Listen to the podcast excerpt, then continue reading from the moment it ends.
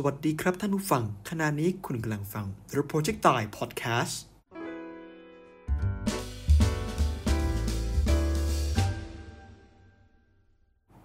โอเคนะครับก็สวัสดีท่านผู้ฟังนะครับ วันนี้เดี๋ยวเราจะมาอยู่กันในคุยเฟื่องเรื่องวิทย์ episode ที่ 8 นะครับกัมมันตภาพรังสี ในวันนี้เราก็จะมาเล่าเรื่องราวของการค้นพบธาตุบางอย่างที่มีความแปลกประหลาดในการที่ ตัวมันเองเนี่ยสามารถจะทำบางอย่างได้ที่ธาตุตัวอื่นทำไม่ได้นั่นเองนะครับถ้าพูดถึงธาตุแล้วเนี่ยนะฮะนี่ผมอินโทรให้ฟังก่อนนะฮะคำว่าธาตุมันมันแตกต่างกันที่เราเข้าใจยังไงนะฮะธาตุกับแร่หรืออะไรแบบนี้นะฮะแร่เนี่ยมันคือคือหินอ่ามันคือหินที่ผสมประสานไปด้วยธาตุต่างๆ มากมายเป็นองค์ประกอบมันนะครับ ส่วนธาตุนี่จะเป็นสาร เป็นสิ่งที่บริสุทธิ์ผุดผ่องนะเป็นการแยกเพราะนั้นเนี่ยธาตุที่เรารู้จักกันอันนี้ผมไม่เอาประวัติศาสตร์แล้วกันเนาะธาตุที่เรารู้จักเนี่ยเราก็จะรู้จักธาตุกันเช่นออกซิเจนไฮโดรเจนอะไรแบบนี้นะครับซึ่งเป็นธาตุที่ค้นพบมาตั้งนานแล้วนะฮะแล้วก็โหชินตา แต่วันนี้ที่จะมาเล่าเนี่ยเราจะมาเล่าในธาตุที่เพิ่งค้นพบนะฮะจริงๆก็หลักร้อยสองร้อยปีแล้วนะฮะแต่ว่าเป็นธาตุที่มีคุณูปการเป็นประโยชน์ในการใช้ไม่ว่าจะเป็นเรื่องของฟิสิกส์นะฮะและก็การแพทย์ด้วยนะครับก็เรามาเล่ากันเลยแล้วกันนะครับในครั้งนี้ นักวิทย์คนแรกนะครับชื่อว่าวิลเฮล์มเรินต์เกนนะครับเกิดเมื่อปี 1845 ถึงปี 1923 นะครับก็เล่าประวัติของเรินต์เกนให้ฟังนิดหนึ่งนะครับ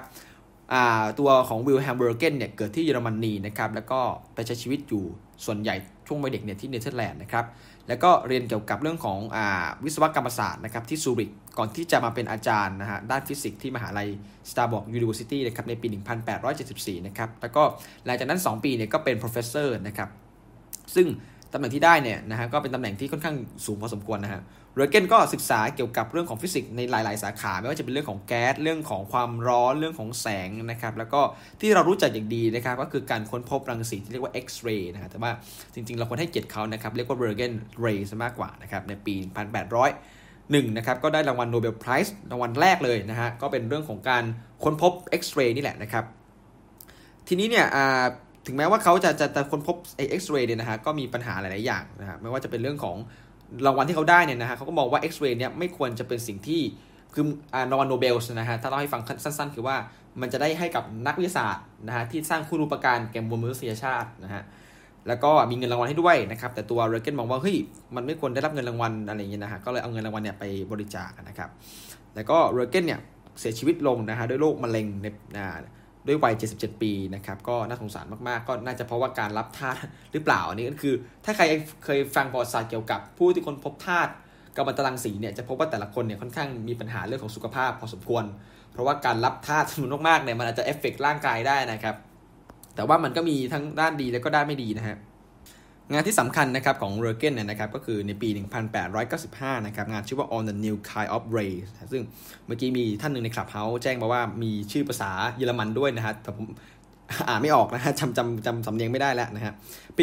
1897 นะครับหนังสือชื่อว่า Additional Observation on the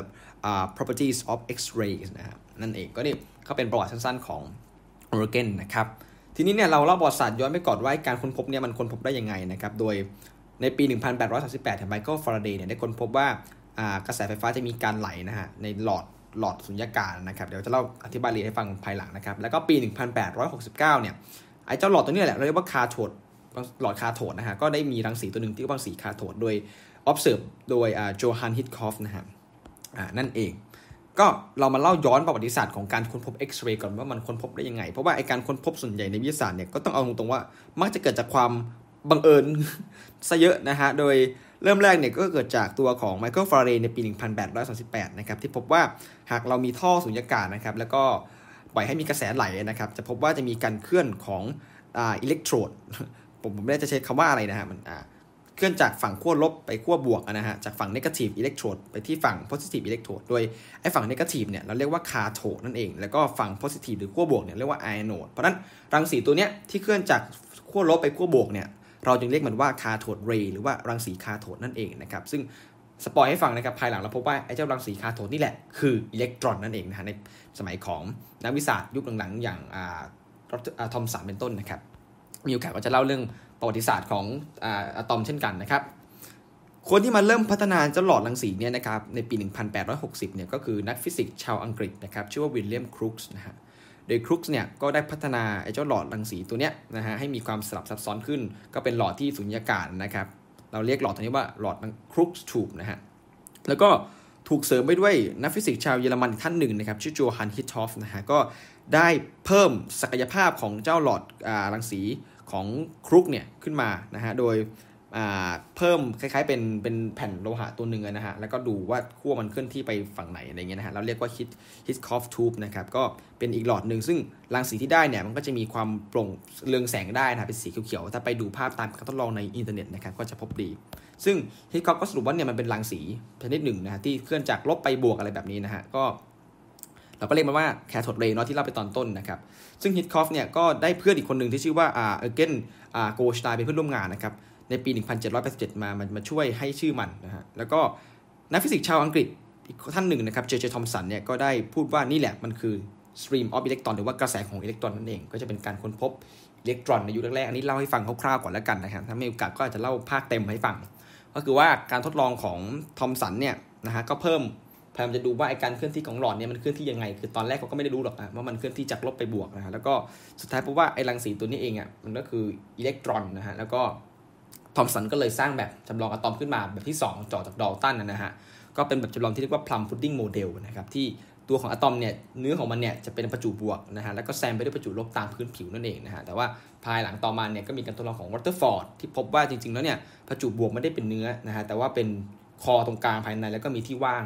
นะฮะแล้วก็มีอิเล็กตรอนล้อมรอบอยู่นะฮะแล้วก็ยุคของนีนบอลเนี่ยก็มาสรุปว่าไออิเล็กตรอนนี่แหละมันจะเรียงตัวเป็นชั้นๆเป็นเชลเป็นเชลนะฮะแล้วก็มีสับเชลอะไรเงี้ยนะครับ แล้วก็สมัยปัจจุบันนะฮะล่าสุดแล้วก็คนพบว่าจริงๆแล้วแบบจนอตอมเนี่ยตัวอิเล็กตรอนเนี่ยมันจะเคลื่อนที่เป็นกลุ่มหมอกรอบๆ ตัวตรงคอตรงกลางนะฮะตรงคอตรงกลางเนี่ยเราเรียกว่านิวเคลียสนั่นเองนะครับ ทีนี้เนี่ยการพบเอ็กซเรย์เนี่ยคนพบได้ยังไงนะครับก็จากการทดลองของฮิตทอฟเนี่ยนะฮะโดยฮิตทอฟเนี่ยก็ได้ตั้งตัวคล้ายๆเป็นเขาเรียกว่า photographic plate นะฮะหรือว่าเป็นแผ่นฟิล์มฉายแสงนั่นเองนะวางไว้ปรากฏว่ามันเกิดคล้ายๆเป็น หมอกหมอกฟ้าๆขึ้นนะครับ ซึ่งตอนแรกเนี่ยเขาก็ไม่ได้สนใจว่าไอ้หมอกนี่มันมาจากไหนนะฮะ แต่คนที่มาทำความสนใจก็คือวินอ่าวิลเฮมเรเกนนี่แหละนะครับ ที่พยายามจะมาแกะสาเหตุว่าไอ้เจ้าหมอกตัวเนี้ยมันมาได้ยังไงนะฮะ ซึ่งเขาก็เสริมการทดลองไปอีกนะฮะ โดยเขาก็ได้ทำการเอาเอาคล้ายๆเป็นกระดาษนะฮะมาคุมตัวหลอดรังสีตัวเนี้ยแล้วก็เปิดเครื่องปรากฏว่ามันก็ยังเกิดฝ้าอยู่ดีนะฮะไอ้ซึ่ง ไอ้รังสีนี่มันน่าสนใจมากๆ แล้วมันน่าแปลกประหลาด คือเราไม่เคยเจอมันมาก่อน มันคืออะไร เราจะเรียกรังสีนี่ว่า X-ray นะฮะ X คือแบบเวลาใช้ในการเรียกตัวแปรที่ไม่ทราบค่าเนาะ เราใช้คำว่า X นะฮะ แต่ว่าเพื่อการให้เกียรติเรเกนเมื่อกี้ก็ที่บอกไปเนาะ ก็เลยเรียกว่าเรเกนอ่าอ่าเรเกน ray ได้เหมือนกันนะครับ โดยการทดลองเขาเนี่ยใช้เวลาประมาณ 2 เดือนในการค้นหาค้นพบนะฮะ แล้วก็พบว่าไอ้เจ้าแสงตัวเนี้ยรังสีตัวเนี้ยเป็นรังสีที่เรามองไม่เห็นนะครับ ซึ่ง หลายๆประเทศใช้คำว่าเรเกนแต่ไทยก็ใช้ X-ray เรย์เนาะเพื่อความเข้าใจง่ายนะฮะ X-ray มันคืออะไรนะครับ ถ้าใครเรียนเรื่องของครั้งที่แล้วเนาะ episode ที่ 7 ครั้งที่แล้ว ที่เราพูดถึงแสงนะฮะแล้วก็เครื่องแม่เหล็กไฟฟ้าเนี่ย X-ray เนี่ยก็ถือว่าจัดเป็นคลื่นแม่เหล็กไฟฟ้าประเภทหนึ่งนะครับที่มีความยาวคลื่นเนี่ยสั้นมากๆนะฮะมีความถี่สูงเพราะนั้นพลังงานมันก็จะสูงนั่นเองนะฮะก็จะเป็นคลื่นที่ถัดไปจากแสงที่เรามองเห็นได้อีกนะครับก็เป็นพลังงานตรงกลางระหว่าง ถ้าผมจำไม่ผิดก็คือ UV หรือหรืออินฟราเรดนี่แหละนั่นจะเป็น UV นะฮะกับกับกรามาเรย์รังสีกรามาเดี๋ยววันนี้ก็จะพูดถึงรังสีกรามาด้วยเช่นกันนะครับโดยความยาวคลื่นของเอ็กซเรย์เนี่ยอยู่ที่ 0.1 ถึง 10 นาโนเมตรนะฮะหรือว่านาโนเมตรพูดง่ายๆครับมันคือ 1 ในพันพันล้านเมตร ก็คือเอาหนึ่งเมตรมาแล้วแบ่งเป็นพันล้านส่วนนะฮะอันนั้นนะคือ1นาโนเมตรนั่นเองนะครับก็เป็นนาโนเมตรเนี่ยเป็นหน่วยวัดของแสงนะครับหรืออีกหน่วยหนึ่งเรียกว่าอังสตรอมก็คือ 10กำลังลบ10 นั่นเองนะซึ่ง แสงที่เรามองเห็นปกติเนี่ยจะอยู่ในช่วง 400ถึง700 นาโนเมตร ก็คือแสงที่เป็น visible light นะฮะเราเรียกว่า visible light ก็คือแสงจากเวลาเราเอาเปซึมมาจำแนกเป็น 7 สีนะพูดง่ายๆคือ7สี แต่จริงๆ มันไม่ได้เป็นสีเป๊ะๆนะครับ อันนี้คือแสงนั่นเองนะฮะไอการถ่ายภาพเอ็กซเรย์เนี่ยค่อนข้างเป็นเรื่องที่สำคัญมากๆนะฮะถ้าใครเคยเห็นกันก็เป็นตัวยืนยันชั้นเลิศเลยว่าเนี่ยมันมีการค้นพบเอ็กซเรย์นะฮะก็เป็นภาพคือในในในภาพนะฮะถ้าใครมองเนี่ยจะเป็นรูปมือคน ซึ่งมือนี้ก็ไม่ใช่มือใครนะครับ เป็นมือของภรรยาของเรเกนนะครับชื่อว่าแอนนานั่นเอง ก็คือว่า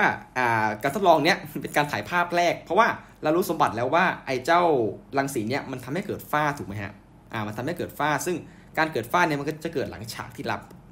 เพราะนั้นเนี่ยตัวเรเกนก็เลยทำการทดลองโดยการไอ้ตั้งไอ้หลอดเนี่ยฉายจากด้านบนมานะครับแล้วก็เอามือภรรยาเนี่ยที่ใส่แหวนอ่ามีแหวนด้วยวางเอาไว้ แล้วก็เอาฉากลับาดด้านล่างอะก็เกิดการโปรเจกต์ออกมากลายเป็นรูปมือนะฮะมันก็มีประโยค ฮิตหนึ่งเลยที่แอนนาพูดนะฮะว่าเนี่ย I have seen my own death ฉันได้เห็นความตายของฉันแล้วก็คือ เห็นอะไรฮะ เห็นกระดูกของตัวเอง คือคือเจ้าเจ้าเอ็กซเรย์เนี่ยมันจะผ่านกระทบวัตถุได้ใช่ไหมฮะ แต่ว่าวัตถุบางอย่างเนี่ยมันผ่านไม่ได้ ก็คือกระดูกเรานั่นเองนะฮะ ซึ่งกระบวนการยังไงเนี่ยผมขอไม่อธิบายแล้วกันนะฮะ แต่ว่ามันผ่านไม่ได้ทำให้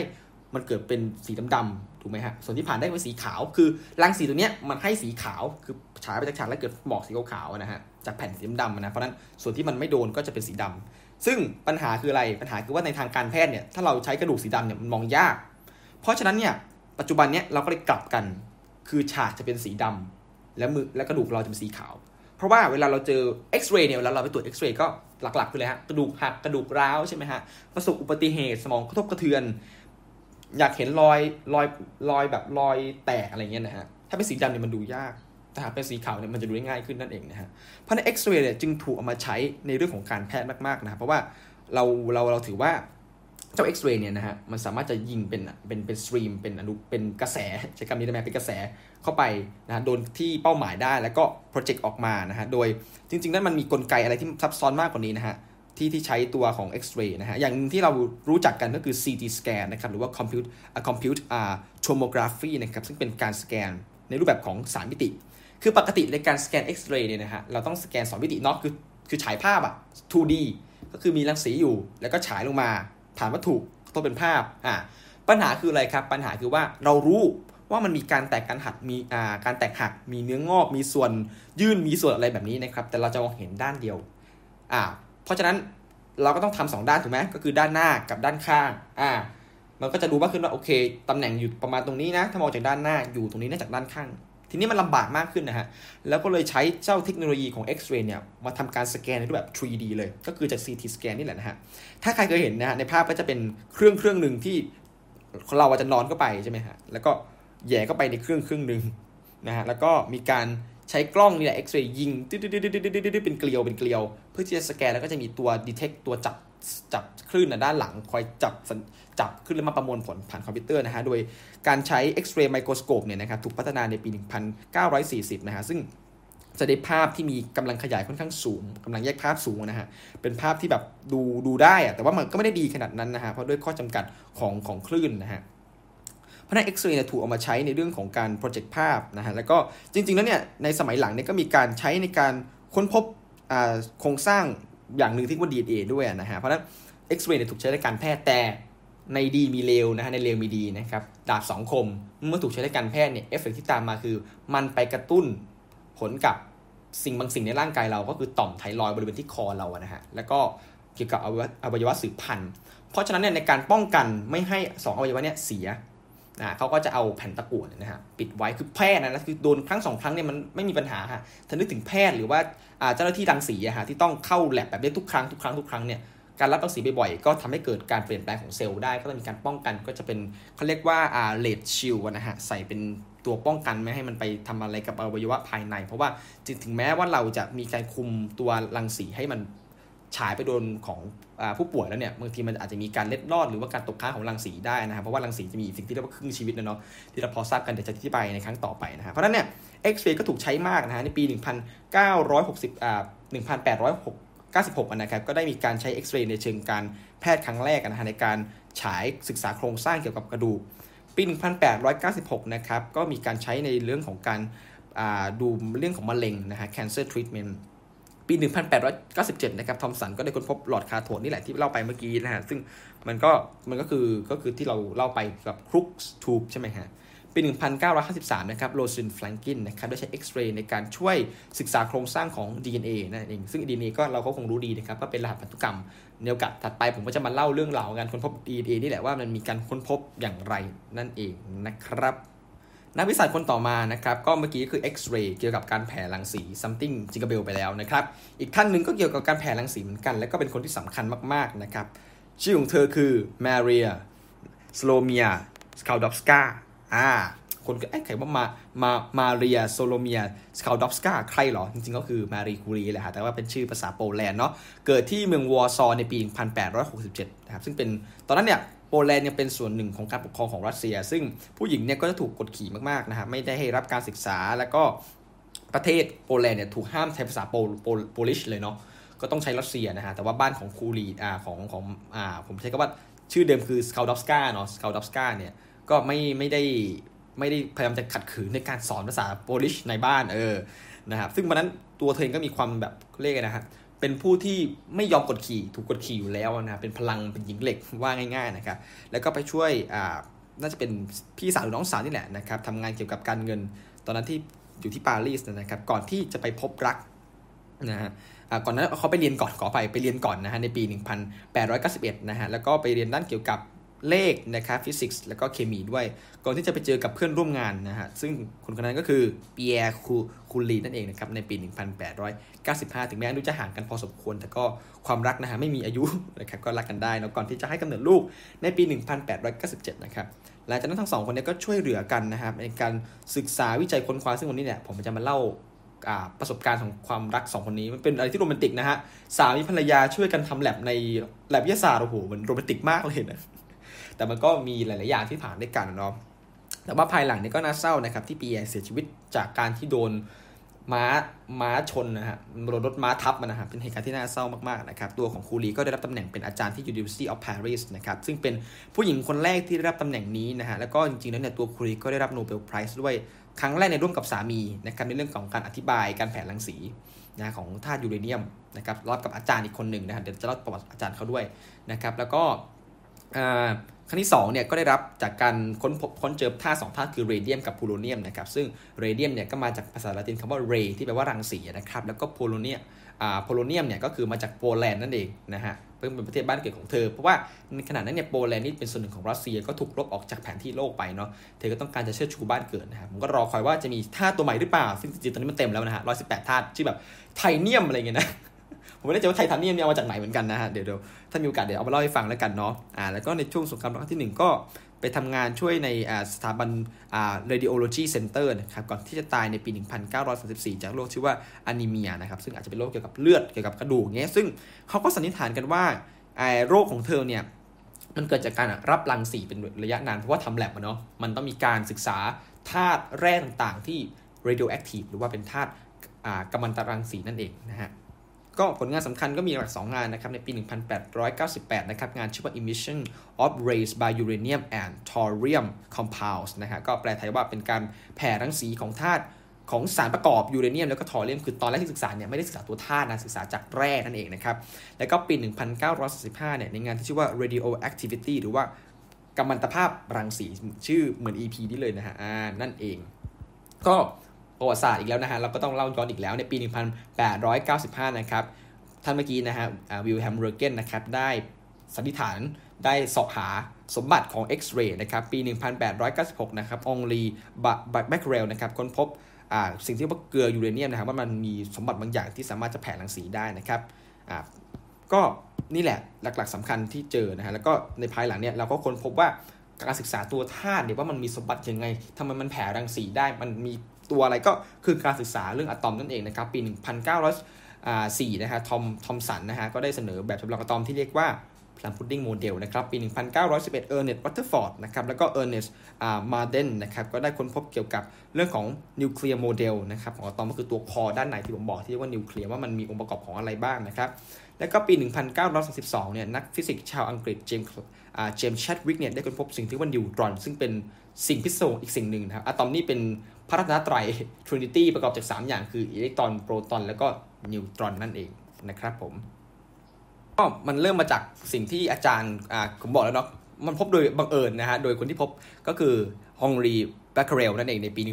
1896 นะครับ ซึ่งเป็นนักฟิสิกส์ชาวอ่าฝรั่งเศสนะฮะโดย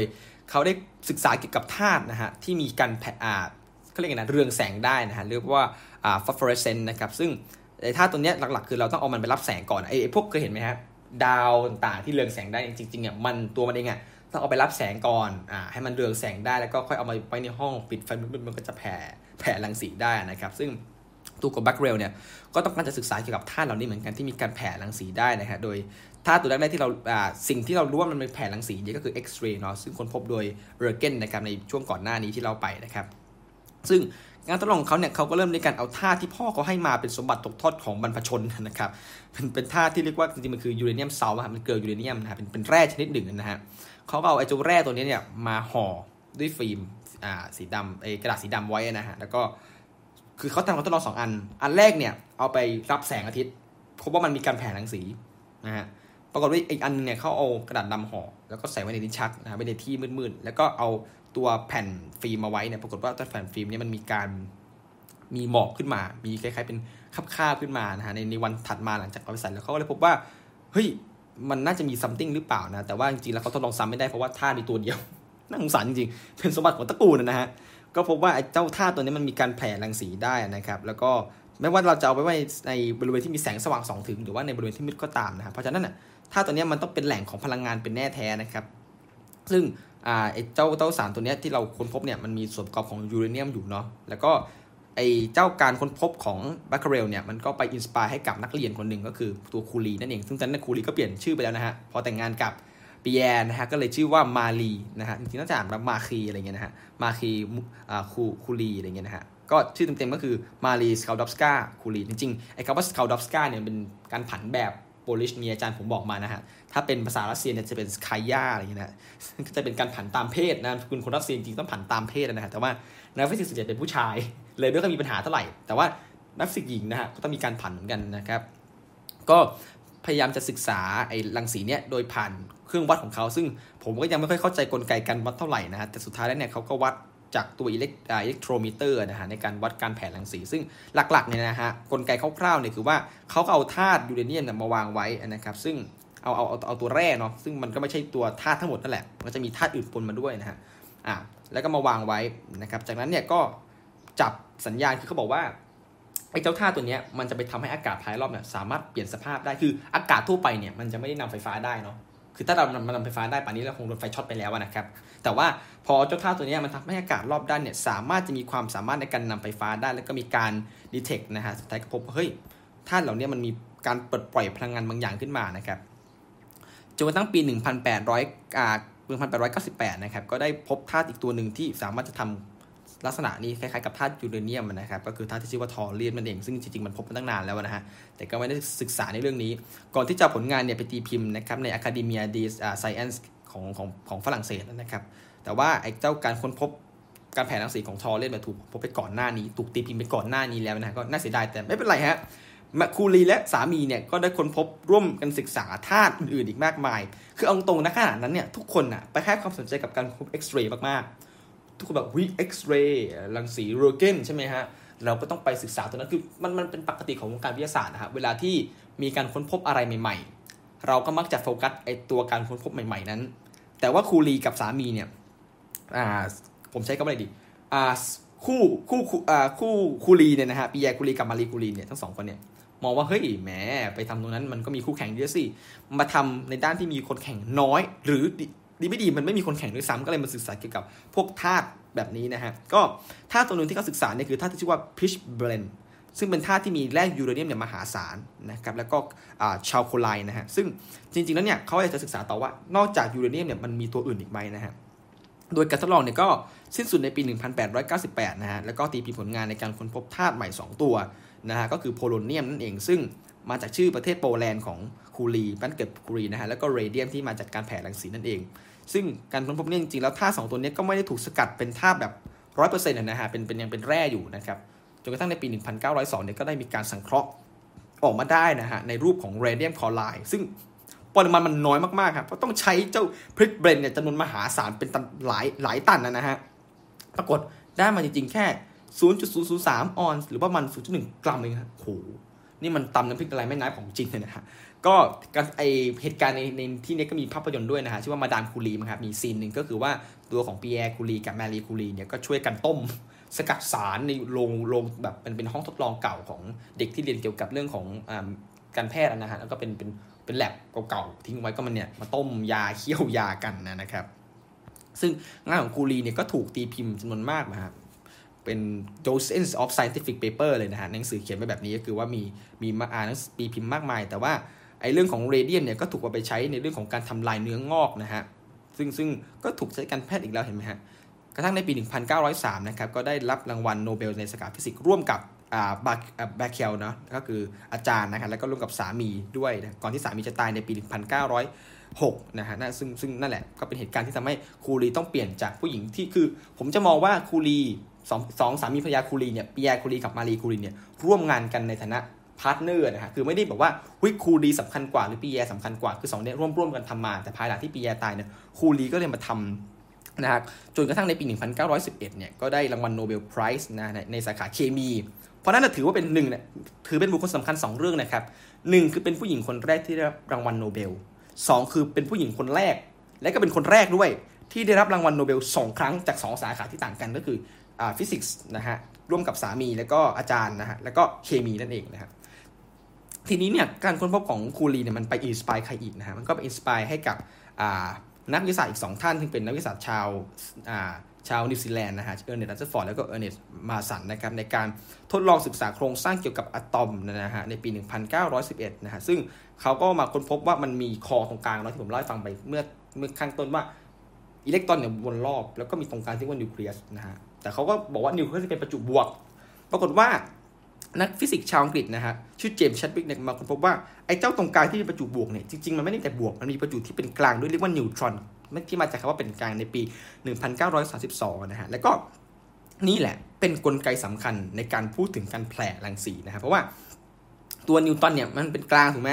แล้วก็มันเป็นคล้ายๆ กับมวลส่วนมากของอะตอมเนี่ยจะอยู่ที่โปรตอนบวกกับนิวตรอนนะฮะเพราะฉะนั้นเขาก็มาทำความเข้าใจเกี่ยวกับเรื่องของนิวตรอนกับโปรตอน โปรตอนเนี่ยธาตุแต่ละตัวในตารางธาตุจะมีเลขโปรตอนที่ซ้ำกันเลย คือเพิ่มโปรตอนหนึ่งตัวธาตุเปลี่ยนนะฮะแต่นิวตรอนเนี่ยไม่ใช่ คือนิวตรอนเพิ่มไปเนี่ยธาตุไม่เปลี่ยน แต่มันจะไม่เสถียรคืออัตราส่วนที่เขาค้นพบว่ามันเหมาะสมเนี่ยถ้าเราไปดูภาพอ่าธาตุที่มันเลขมวลน้อยๆเลขเลขมวลคืออะไร บอกก่อนเลขมวลเนี่ยนะฮะหรือว่าอะตอมิกแมสเนี่ยมันคือเลขของนิวตรอนบวกกับอ่าอะตอมอ่าเข้าไปนิวตรอนบวกกับโปรตอนนะฮะซึ่งเลข 2 เลขนี้มันควรจะมีสัดส่วนที่พอๆกัน เช่น 1 1 2 2 3 3 4 4แบบนี้นะฮะแต่พอธาตุที่มันหนักขึ้นเนี่ยอัตราส่วนมันเริ่มเริ่มเปลี่ยนแปลงคือตัวโปรตอนเนี่ยน้อยแต่นิวตรอนมันมาก มันทำให้ธาตุนี้เกิดความไม่เสถียรขึ้นมานะซึ่งนี่แหละมันคือสิ่งที่สื่อสำคัญเลยเรื่องของการแผ่รังสีนั่นเองนะฮะซึ่งไอ้เจ้าไอ้เจ้าธาตุหลาย ๆ อย่างเนี่ยอย่างอย่างยูเรเนียมเรเดียมอะไรเงี้ยเป็นธาตุที่เริ่มมีมวลมากขึ้นแล้ว อัตราส่วนโปรตอนกับนิวตรอนอะมันเลยเส้นอัตราส่วนมันเลยเลยความเสถียรไปแล้วนะฮะมากไปก่อนนั้นเนี่ยมันจะมีสิ่งสิ่งหนึ่งที่เรียกว่าไอโซโทป ไอโซโทปคืออะไร ไอโซโทปเนี่ยอ่านรู้จักเลข 2 เลขก่อนนะฮะ เลขมวลก็คือโปรตอนบวกนิวตรอนใช่ไหม และเลขอะตอม เลขอะตอมคือเลขโปรตอนล้วนๆนะฮะ ทีนี้เนี่ยธาตุที่เราค้นพบในธรรมชาติเนี่ยนะฮะเราพบว่าโปรตอนเนี่ยมันเท่ากันหมดเลย เช่นคาร์บอนเนี่ยเท่ากันหมดเลย แต่นิวตรอนไม่เท่า ไอปรากฏการณ์ที่นิวตรอนไม่เท่าเนี่ยในธาตุแต่ละตัวเนี่ยเราเรียกกันว่าธาตุนั้นเป็นไอโซโทปกัน ไอโซโทปหมายความว่าโปรตอนเนี่ยเท่า แต่นิวตรอนไม่เท่านะ ซึ่งธาตุบางตัวเนี่ยนะฮะ ตัวอย่างเช่นยูเรเนียมที่เราพูดถึงกันมาเนี่ยนะครับ มันมีโปรตอนเนี่ย92 ตัว แต่เราพบว่าไอโซโทปของมันบางอันเนี่ยมีนิวตรอน 140นะบางอันมี 146 เพราะฉะนั้นนี่แหละมันเลยทำให้เป็นการอธิบายได้ว่าธาตุบางตัวเนี้ยความเสถียรของมันมันไม่เท่ากัน บางตัวเลยสามารถจะแผ่รังสีได้ คือมีการเป็น radioactive เนาะแต่บางตัวเนี่ยไม่สามารถทำได้นั่นเองนะฮะนั่นเองนะฮะโอเค ซึ่งธาตุอย่างยูเรเนียมเนี่ยก็เป็นธาตุที่ไม่มีความเสถียรถูกไหมมันก็เลยปล่อยรังสีได้ ซึ่งไอการแผ่รังสีเนี่ยมันแผ่ในรูปของ 3 อย่าง นะเราเรียกว่าอัลฟาบีตาแกรมมาซึ่งก็เอามาจากอะไรฮะ เอามาจากอักษรกรีกสามตัวนั่นเองนะครับเวลาวงการวิทยาศาสตร์เนี่ยเราคิดอะไรไม่ออก เราก็ว่าจะตั้งตามชื่อกรีกเหมือนเชื้อไวรัสโควิดใช่ไหมฮะก็มีสายพันธุ์อัลฟาสายพันธุ์บีตานี่สายพันธุ์เดลต้านี่สายพันธุ์มิวแล้วมั้งฮะขณะที่อัดคลิปอยู่เนี่ยมีสายพันธุ์มิวและไม่รู้ว่าอนาคตจะมีสายพันธุ์เอปซิลอนมีแล้วเนาะสายพันธุ์อะไรอีกนะก็ไม่แน่โอเมก้าก็ได้ ใครจะไปรู้ โดยไอ้เจ้าอัลฟาและก็เบต้าเนี่ยเป็นอนุภาคแต่แกมมาเนี่ยเป็นรังสีนะฮะ ซึ่งเอาง่ายๆนะอัลฟาเนี่ยมันประกอบมาจากโปรตอน 2 ตัวแล้วก็นิวตรอน 2 ตัว ส่วนเบต้าเนี่ยมันมาจากอิเล็กตรอนนะฮะหรือว่าเป็นขั้วตรงข้ามของอิเล็กตรอนเป็นปฏิสสารของอิเล็กตรอนนะฮะเราเรียกว่าโพซิตรอนนั่นเองนะครับซึ่งมันก็จะมีการแผ่ออกมานะฮะจากตัวของอะตอมนั่นเอง แล้วก็ตัวของอ่าแกมมาเนี่ยมันเป็นแค่รังสี อ่าเป็นแค่รังสีมันก็จะมีพลังงานสูงมากๆ คือรังสีแกมมาเนี่ยถือเป็นรังสี electromagnetic wave หรือว่าอ่าคลื่นแม่เหล็กไฟฟ้าที่มีพลังงานสูงสุดเลยเนาะ ทีนี้นะครับอธิบายตัวของความความสามารถของมันก่อนนะฮะ ก็อย่างอัลฟาเนี่ยถามว่ามันจะดีเคออกมายังไง อัลฟาดีเคเนี่ยคือคือการเปลี่ยนธาตุ เช่นธาตุอ่าชื่อพลูโตเนียมนะครับ Pu เลยนะฮะอ่ามีเลขมวล 240 เลขอะตอม 94 มันมีการแปลงสภาพไปเป็นยูเรเนียม ที่มีเลขอะตอมเนี่ย 92 มีเลขมวล 2 3 6 216 นะฮะ อ่า เพราะนั้นเนี่ย สิ่งที่มันหลุดออกมาจากการแผ่รังสีเนี่ยมันคืออนุภาคอัลฟา ก็คือฮีเลียมที่มีเลขอะตอม 2 แล้วก็มีเลขมวล 4 นั่นเองนะครับ อันนี้คืออัลฟา decay บีต้าเนี่ยมันจะเปลี่ยนตัวอิเล็กตรอน แปลว่าธาตุไม่เปลี่ยนอะเขาตัวธาตุเปลี่ยนแต่ตัวเลขมวลไม่เปลี่ยนนะฮะ เพราะว่าไอตัวไอตัวอิเล็กอิเล็กตรอนนะฮะมันหลุด ซึ่ง อ่าอย่างเช่นอ่าโซเดียมนะฮะเลขอะตอม 11 เลขมวล 22 มีการ decay อ่าเบต้าออกมานะครับหรือว่าบางที maybe ในบางครั้งเนี่ยจะเป็นโพซิตรอนออกมาก็ได้ แล้วแต่ครั้งนะฮะอ่าแล้วก็จะมีอิเล็กตรอนนิวตริโนนี่ช่างมันก่อนนะฮะมันมีการแผ่ออกมาเหมือนกัน ก็จะได้เป็นธาตุก็คืออ่า Ne นะฮะนีออนที่มีเลขอะตอม 10 แล้วก็เลขมวล 22นั่นเองนะครับส่วนแกมมานี่ก็ไม่ได้มีการเปลี่ยนแปลงธาตุแต่มันให้พลังงานได้นั่นเองนะทีนี้เนี่ย ไอการ radioactive เนี่ยถามว่ามันเป็นกลไกสำคัญยังไง ก็คือมันเป็นกลไกที่เกิดปฏิกิริยาข้างในที่เรารู้จักกันในปฏิกิริยาที่เรียกว่าฟิวชั่นนะฮะเทอร์โมเอ่อนิวเคลียร์ฟิวชั่นนิวเคลียร์ฟิชชันแหละนะฮะถ้าฟิวชั่นกันรวมคือธาตุน้อยๆเนี่ยรวมกันได้เป็นธาตุหนักๆส่วนฟิชชันเนี่ยคือธาตุหนักๆสลายสลายจะเป็นธาตุน้อยๆแล้วก็ให้พลังงานออกมาซึ่งพลังงานเหล่านี้เราก็จะเอาไปใช้ในอุตสาหกรรมต่างๆ ที่เราพอจะทราบกันนะครับว่าก็คืออุตสาหกรรมไฟฟ้านะฮะที่เรารู้จักกันดีมีโรงไฟฟ้านิวเคลียร์ซึ่งเกิดจากการเอาธาตุหนักๆอย่างธาตุยูเรเนียมหรือธาตุ ที่มีการแผ่รังสีได้เนี่ยมาไว้นะแล้วก็ให้มันแผ่รังสียิงยิงอนุภาคบางอย่างนะฮะเข้าไปให้มันเกิดการแตกคล้ายระเบิดฮะมันก็แตกแตกแตกแตกเป็น chain reaction แล้วก็ปลดปล่อยพลังงานมานั่นเอง แล้วก็มีการเอามาใช้ในเชิงอาวุธด้วยถ้ามีโอกาสผมจะเล่าเกี่ยวกับอาวุธนิวเคลียร์ด้วยนะฮะว่ามันน่ากลัวยังไงนะทีนี้เนี่ยเจ้าตัวเจ้าตัวธาตุอ่าเหล่านี้เนี่ยมันจะมีสิ่งหนึ่งที่เรียกว่าครึ่งชีวิต คือการแผ่รังสีมันก็จะมีอายุเวลาของมันคือมันไม่ได้แผ่ตลอดมันแผ่ตลอดเวลา แต่แผ่ขนาดไหนล่ะ จนตัวธาตุมันลดลงไอการแผ่จนกระทั่งธาตุมันลดลงด้วยนเรียกว่าครึ่งชีวิตหรือ half life คือ ระยะเวลาหนึ่งมันแผ่ไปเรื่อยแผ่ไปจนปริมาณมันจากเดิมสมมติมี 1 กรัม